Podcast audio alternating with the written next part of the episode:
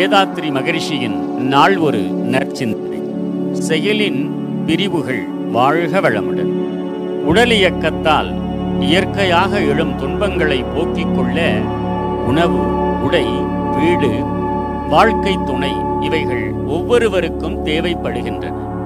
இந்த தேவைகளை தேட பெற வைத்திருக்க அனுபோகிக்க பிறர்க்கழித்து உதவ ஒவ்வொரு மனிதனுக்கும் உரிமையுண்டு.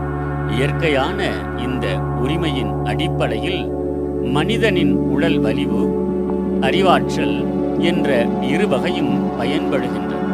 இவ்வாறு பயன்படுத்தும் முறையை பொதுவாக செயல் என்று சொல்லுகின்றோம்.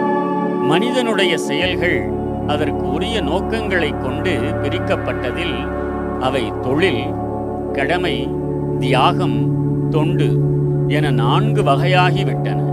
தன் உடலின் இன்பம் பணம் பாசம் என்ற மூவகை குறிக்கோள்களை கொண்டு ஒருவர் புரியும் செயல் தொழில் எனப்படும்.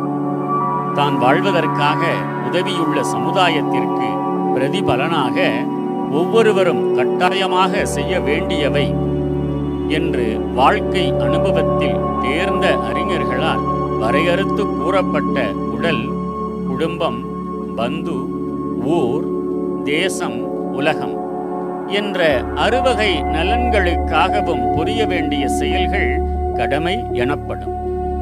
குறிப்பிட்ட ஒரு நோக்கத்திற்காகவோ ஒரு மனிதனுக்காகவோ மனித குழு ஒன்றிற்காகவோ உணர்ச்சி வயப்பட்டு தன்னை அர்ப்பணித்துக் கொள்ளும் செயல் தியாகம் என்று சொல்லப்படும். இயற்கை நிலையினையும் எண்ணத்தின் நிலையினையும் இன்பதுன்ப இயல்பினையும் அறிந்த பேரறிவின் எல்லையில் நிலைத்து தான் தனது என்று குறுகி நிற்கும் எல்லையை கடந்து தன்னை உலக மக்களின் வாழ்வின் நலத்திற்காகவே அர்ப்பணித்து எண்ணம் சொல் செயல் என்ற மூன்று வித ஆற்றல்களை பயன்படுத்தும் பெருநோக்கச் செயல் தொண்டு என்று மிகவும் சிறப்பாக கருதப்படும். வாழ்க வளமுடன். கடமை அறவாழ்வின் நாட்டத்தே.